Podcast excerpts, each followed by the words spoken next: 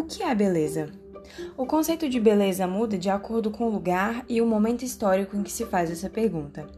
Na pré-história, ou seja, antes mesmo que a escrita fosse inventada, um dos primeiros ícones de beleza feminina era a Vênus de Willendorf, aquela escultura de mulher com corpo avantajado, porque a obesidade simbolizava fertilidade e fartura de alimentos.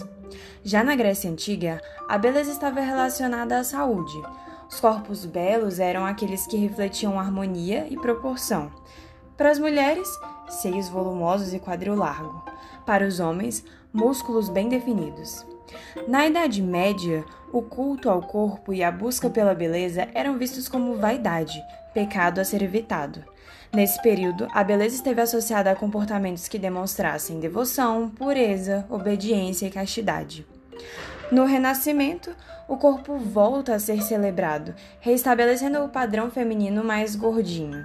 Os homens deveriam apresentar um corpo sem pelos e musculosos, símbolo de força e vigor. Já nos tempos modernos e, especialmente, nas últimas décadas, o conceito de beleza tem se modificado num ritmo frenético, com a imposição de padrões estéticos que ganham espaço nos novos meios de comunicação de massa. A percepção do que é ou não belo depende da validação alheia, ou seja, da aprovação de outras pessoas e do lançamento de novas tendências. Por isso, convém refletir. Afinal, o que é a beleza?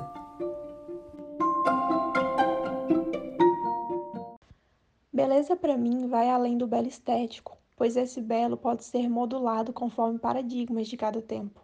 Beleza é buscar por ideais que se aglutinem com contemplações subjetivas. Se perdemos a crença nos nossos valores, perdemos a crença também na beleza. Beleza, para mim, é o corpo da Paola Oliveira, perfeito. Eu acredito que beleza é aquilo que, em essência, os olhos podem cativar. De preferência, se esses olhos forem do ser que olha com admiração para si. E mais que isso, eu penso que beleza deve ser levada muito mais à interiorização quando se pensa no ser humano, do que o admirável só exteriormente. Eu acho que beleza é uma coisa subjetiva, fluida, que não é material, mas pode ser também, e não precisa ser só contemplativo. Acho que o que importa é que é subjetivo. Beleza é como olhar para mim. Aprecie. É, para mim, beleza é aquilo que me agrada, que me faz sentir convidada a falar com a pessoa. Bundas e coxas grossas. Eu acho isso bonito em qualquer pessoa. Tipo, uma perna bem torneada pra mim é muito bonito.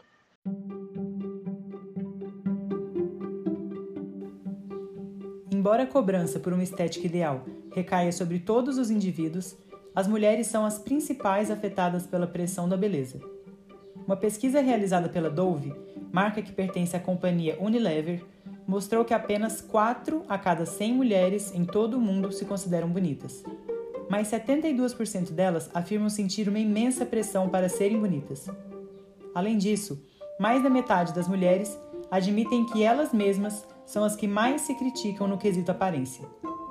Como consequência, tem-se um cenário em que as mulheres correspondem a quase noventa por cento de todos os procedimentos estéticos, cirúrgicos e não cirúrgicos, realizados no mundo, de acordo com a Sociedade Internacional de Cirurgia Plástica e Estética. O doutor Gildásio Galdino, médico pela Universidade Federal de Goiás e membro titular da Sociedade Brasileira de Cirurgia Plástica, aponta que entre os principais procedimentos buscados pelas mulheres estão a lipoaspiração, os implantes mamários, a abdominoplastia, entre outros, que contribuem para um corpo com aparência sempre mais magra e torneada.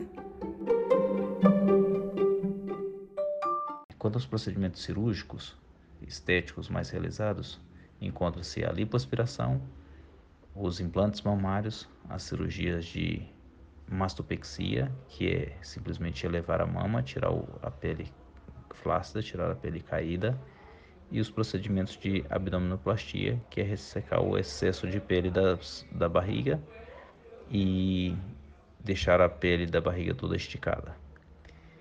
Na lipoaspiração, é retirada gordura de onde está sobrando, nos flancos, que é lateral próximo às costas dos pacientes, no abdômen, nas coxas, nos braços, às vezes até na região cervical. E essa gordura pode ser trabalhada e colocada na nádega, nas mamas ou onde o paciente tiver carência de gordura.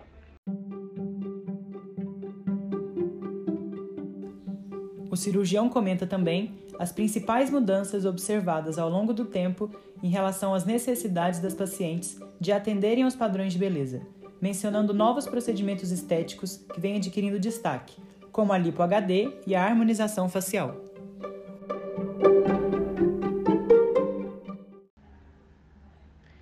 Houve uma mudança muito grande nos procedimentos. Há algumas décadas, os procedimentos realizados, apesar de ter um caráter estético, eram procedimentos mais corretivos, mesmo com função estética, que era levantar uma mama caída ou reduzir uma mama, retirar o excesso de gordura e retirar o excesso de pele do abdômen. Hoje os procedimentos são mais delicados, são mais refinados, procurando-se uma mama muito formosa, um abdômen muito bem definido, daí a, a, o conceito de lipo de alta definição, e um abdômen, como se diz na gíria popular, travado, ou tipo um tanquinho. Então houve uma mudança, antes procurava uma beleza mais natural e hoje em dia que é algo mais, procura-se por algo mais artificial. Além do aumento da procura de procedimentos eh, de reconstrução de mama para retirar um silicone chamado de explante e a reconstrução da mama com gordura, chamado de lipoenxertia. Essa foi a mudança mais recente, além da mudança quanto a, aos procedimentos de preenchimento, a chamada harmonização facial. Nos últimos cinco anos, teve um aumento muito grande do número de procedimentos, com vários profissionais, inclusive não médicos, realizando esses procedimentos.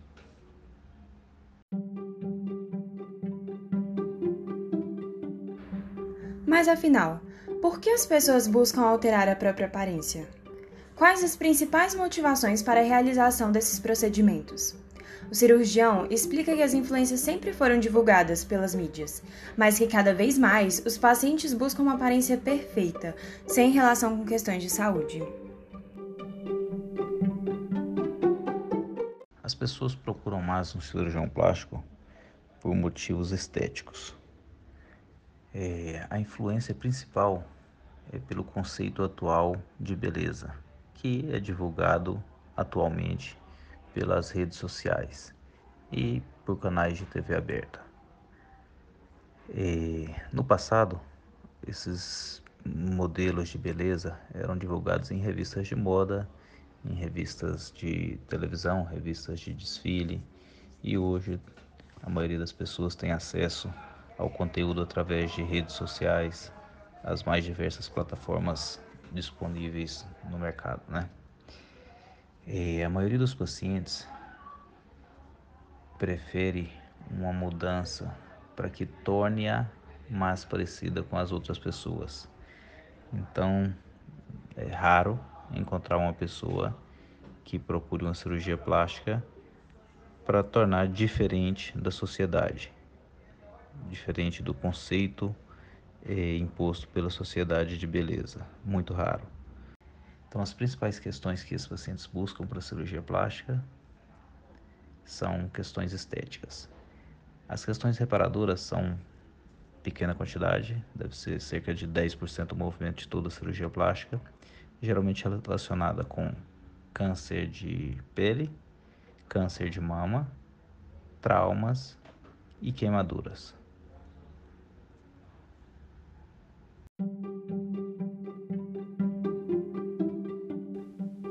Um exemplo disso é a estudante Ana Luísa Oliveira, de dezenove anos, que apresenta suas experiências com procedimentos estéticos.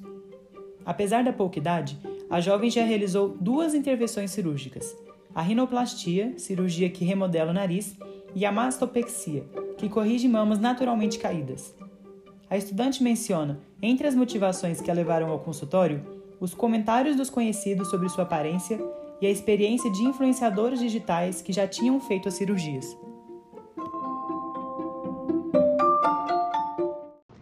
com dezoito eu fiz minha rinoplastia e eu queria, desde que eu era muito nova, todo mundo sempre comentou como meu nariz era grande, como meu nariz era torto. E aí eu sempre tive essa vontade, só que todo mundo da minha família achava que era só insegurança de adolescência. E aí, quando eu fiz dezoito anos, eu mudei de ideia e fiz a cirurgia. Eu sempre me incomodei muito com meu nariz. Quando eu fiz, muita gente achou que era exagero, que não precisava, mas eu realmente me incomodava muito. E aí, depois que eu fiz a primeira, eu meio que perdi o medo, porque foi muito tranquilo. Perdi o medo e fiquei com vontade de fazer mil e uma plásticas. Sempre via mil e uma blogueiras fazendo lipo e fazendo silicone e achava que era muito simples. E aí, com dezoito para dezenove anos, eu emagreci quase quarenta quilos. Então, eu fiquei muito insatisfeita com como meu corpo ficou depois do emagrecimento. E aí, eu fui amadurecendo a ideia e fiz uma mastopexia com prótese. E sofri muito no pós-operatório, nunca na vida que eu imaginava que seria tão sofrido. Quando eu paro para pensar assim, eu acho que eu fui muito pressionada pelos padrões para tentar me encaixar e que talvez tenha alguma causa aí que eu deva tratar na terapia. Mas sou satisfeita com os resultados, mas também não tenho certeza se faria mais algum ou não.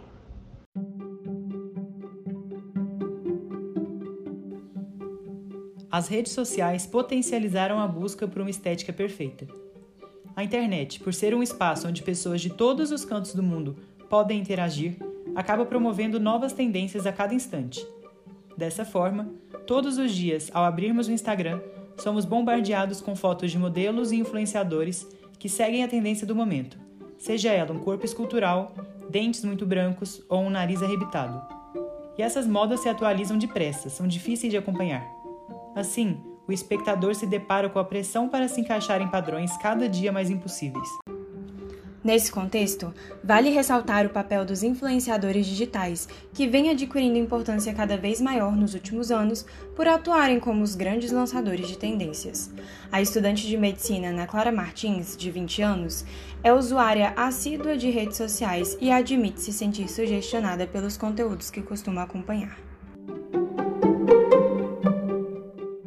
Eu costumo acompanhar, né, a vida de muitas blogueiras, influenciadoras digitais, muitas famosas, né, mas outras nem tanto. Mas, assim, eu vejo que a maioria delas tem um corpo perfeito, tem um rosto harmonizado e tudo mais. Só que quando a gente vai pesquisar a fundo, a gente vê que a maioria não é natural, né? Então, vem de procedimentos muitas vezes invasivos ou não invasivos, que acabam por é, formular um corpo que, que não é real, né? Então, assim, por exemplo, eu acompanho muito a Virginia Fonseca, né? E ela, ela posta muito sobre a lipoescultura que ela fez. E, assim, ela ficou com um corpo muito bonito. Então, assim, acaba que influencia muitas mulheres a, a querendo fazer o mesmo procedimento. Por exemplo, eu tenho muita vontade de fazer lipoescultura e eu só fui... É, saber da lipoescultura depois que eu vi a dela. Então, isso me, isso me influenciou, de certa forma, a querer fazer. E tem outras blogueiras também não famosas que eu acompanho, que fazem preenchimento labial, fazem harmonização facial. E isso também acaba que, que me influencia a querer buscar isso cada vez mais.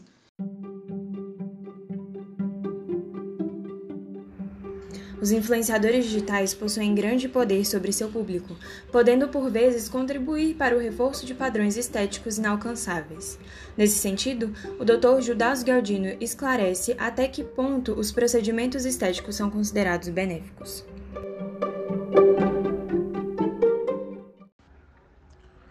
Os procedimentos de cirurgia estéticas são considerados saudáveis, são considerados benéficos, enquanto o paciente tem um conceito bem claro de que o seu corpo pode melhorar. Porém, há uma, uma doença chamada desmorfofobia, onde o paciente não tem mais esse conceito, ele perde o conceito real de beleza e ele procura algo que não existe ou ele procura até algo impossível e aí já se torna uma doença. É, o paciente pode, pode submeter ao longo de sua vida a três, quatro, cinco cirurgias plásticas, não há nenhum problema quanto a isso aí. Porém, o que não pode é nem o cirurgião e nem o paciente aceitarem é, procurar um, uma perfeição que não existe e isso levar a várias mutilações no seu corpo, que chega a um ponto que fica totalmente desfigurado, sem chances de retornar ao princípio como era e com a sequela tanto psicológica como funcional, perdendo às vezes parte da respiração ou parte da função da mama, do abdômen ou de qualquer outro local. Os efeitos da busca desenfreada por uma estética padrão são inúmeros. As pessoas que adotam outros indivíduos como referência de beleza acabam se prendendo a imagens de corpos irreais, uma vez que a internet dispõe de recursos como os filtros e os efeitos. Estes são artifícios de edição de imagem, que podem servir para trocar as cores da foto, mas também para deixar a pele sem marcas de expressão ou acne, o nariz mais afinado e até os olhos mais claros. Esses filtros refletem como a sociedade valoriza algumas características e despreza outras, muitas vezes de forma a reforçar preconceitos.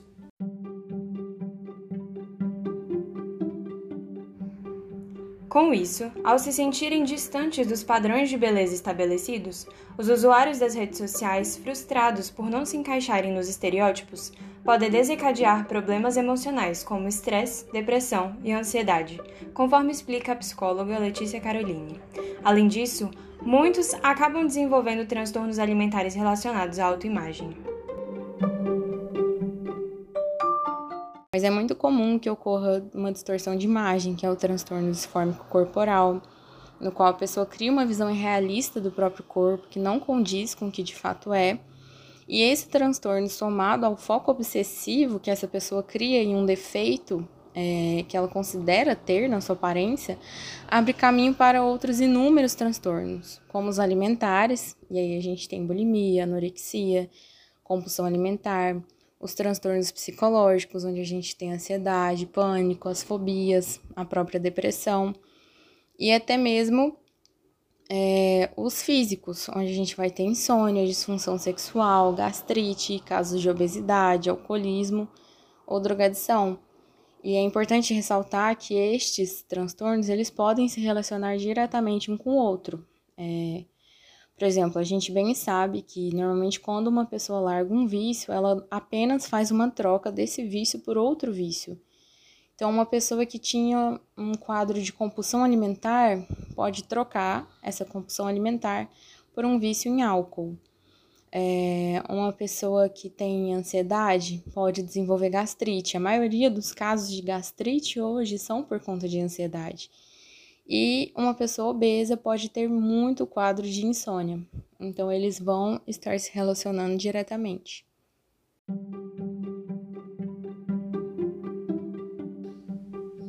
Na contramão da moda dos corpos perfeitos, surgiram os movimentos de reação. A mesma comunidade que exerce pressão estética tem se mobilizado, também na internet, para derrubar padrões de beleza. Prova disso é o movimento Corpo Livre, também conhecido como Body Positive, que busca enaltecer a beleza contida em todos os corpos, independentemente de seus formatos e medidas. O movimento surgiu nos Estados Unidos no fim da década de sessenta e se expandiu para outros países com a proposta de estimular as pessoas a lançarem um olhar mais afetuoso para os próprios corpos. No Brasil, a liderança por trás do movimento é a influenciadora digital Alexandra Gurgel. Jornalista de formação e ativista, Alexandra aborda assuntos relacionados à autoestima e ao autocuidado nos vídeos que publica em seu canal do YouTube. Dessa forma, muitas mulheres se sentem encorajadas por ela a publicarem em seus perfis fotos que enaltecem suas imperfeições ao invés de escondê-las, incentivando a representatividade de corpos diversos.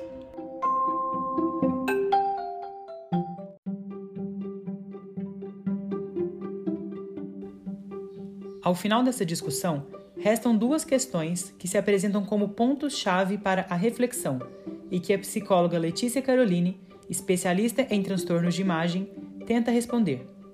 É possível manter a saúde mental em tempos de internet? Como desenvolver uma relação saudável com a própria imagem? É, né? E como a gente pode voltar o olhar para nós mesmos, né? Para esse contato. Fechando os olhos para o que está fora e distante, ou ao menos filtrando o que vem de fora. Inclusive, eu diria que da mesma forma que existe a higiene do sono, que é toda uma alteração na rotina de um paciente para auxiliar é, um paciente com insônia, uma higiene pode ser realizada no que diz respeito a essa influência da internet e desses ideais construídos. Portanto, assim, seria muito interessante realizar essa filtragem, é, assim como existe o filtro do Instagram. Já existem tantos filtros no Instagram, quem sabe já está na hora de nós criarmos o nosso próprio filtro, né? É, e isso, em termos práticos, seria verificar quais perfis eu sigo nas redes sociais e só me trazem pensamentos negativos, comparativos e disfuncionais. Parar de seguir esses perfis que ditam padrões e um estilo de vida irreal. Reconhecer com o que eu realmente me identifico e desejo. Buscar sempre aspectos realistas, fontes realistas de informação e reconhecer os meus próprios limites. Além disso, é, a terapia é um dos passos mais importantes, porque tem como objetivo retomar a consciência do indivíduo sobre si e suas experiências. Parafraseando Jorge Ponciano Ribeiro, um dos grandes nomes da psicologia brasileira, a psicóloga resume a importância do processo terapêutico para a conquista da autoaceitação, uma vez que ele permite que as pessoas olhem para si mesmas com orgulho. As pessoas não sabem mais olhar para dentro de si mesmas e ver como são, imensas, sagradas, plenas de potencialidades. É função da psicoterapia colocar a pessoa, a todo instante, diante de si mesma, olhando-se sem prevenção, sem des- desprezo, sem culpa de querer ser feliz, mas com amor, orgulho de si mesma, com fascínio e celebração da própria realidade.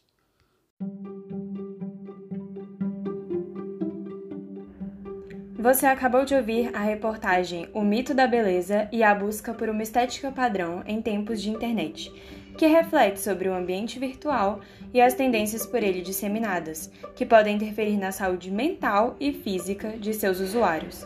Obrigada pela audiência e até o próximo episódio.